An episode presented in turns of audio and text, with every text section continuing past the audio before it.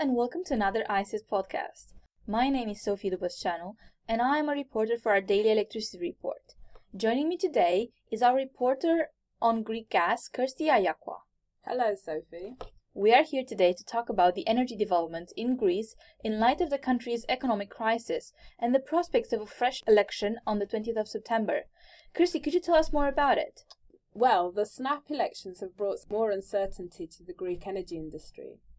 The shock res- resignation of Greek Prime Minister Alexis Tsipras and news that former Energy Minister Panayotis Lafazanis defected to left-wing political party Popular Unity has left many wondering what a changed political landscape could mean for progression in the energy sector.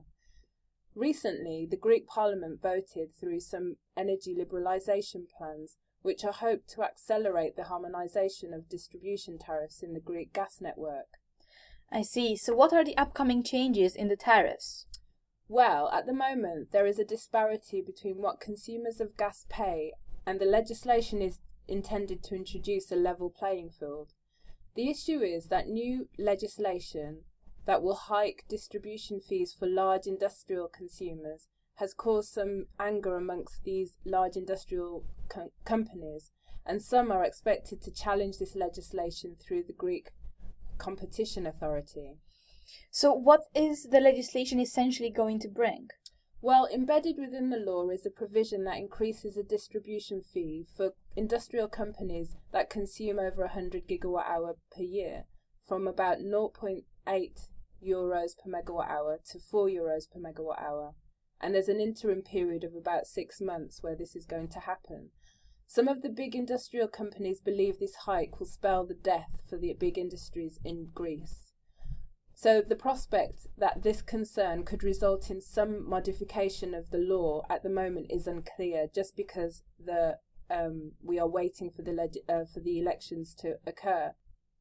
I'm guessing the risk could come if uh, Tsipras, if he returns as prime minister after the 20th of September, is unable to quell rebels from other parties that he may have to rely on in pushing through energy policies. At least to some extent, this will be in the form of a delay to the implementation of the law. Well, there are some within the market that believe one of two things could happen. If the New Democracy Party gains a majority, this could accelerate the implementation of this legislation as it fits in with their mandate. Ah, yes, Syriza's nearest challenger is the New Democracy, which is a center right political party. It plans to exit the bailout and return growth by further privatizations, reducing the corporate tax rate to 15% and inject uh, more capital into the Greek banks. And in terms of gas distributors, um, what's, hap- what's happening next? Well, in Greece, we have three distributors. They're called EPAs um, EPA Attikis, EPA Thessalias, and EPA Thessalonikis.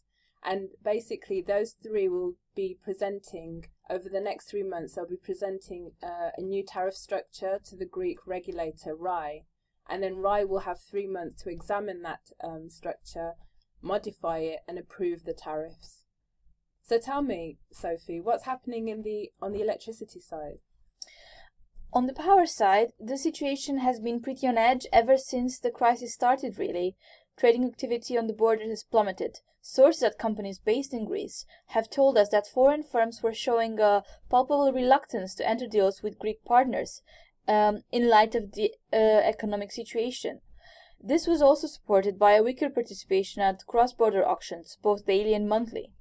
This is mainly because the government imposed capital controls uh, and this limited daily cash withdrawals and froze international transactions. Um, this affected electricity imports because it essentially prevented companies from paying foreign invoices. So, what are the market expectations after the 20th of September? Well, um, the market right now expects the September elections to bring some balance. However, trading interest might not pick up the pace instantly.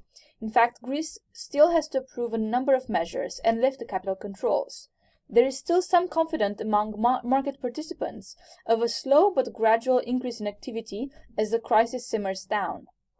Either way, I guess we will continue to monitor the situation in Greece and keep everyone up to date.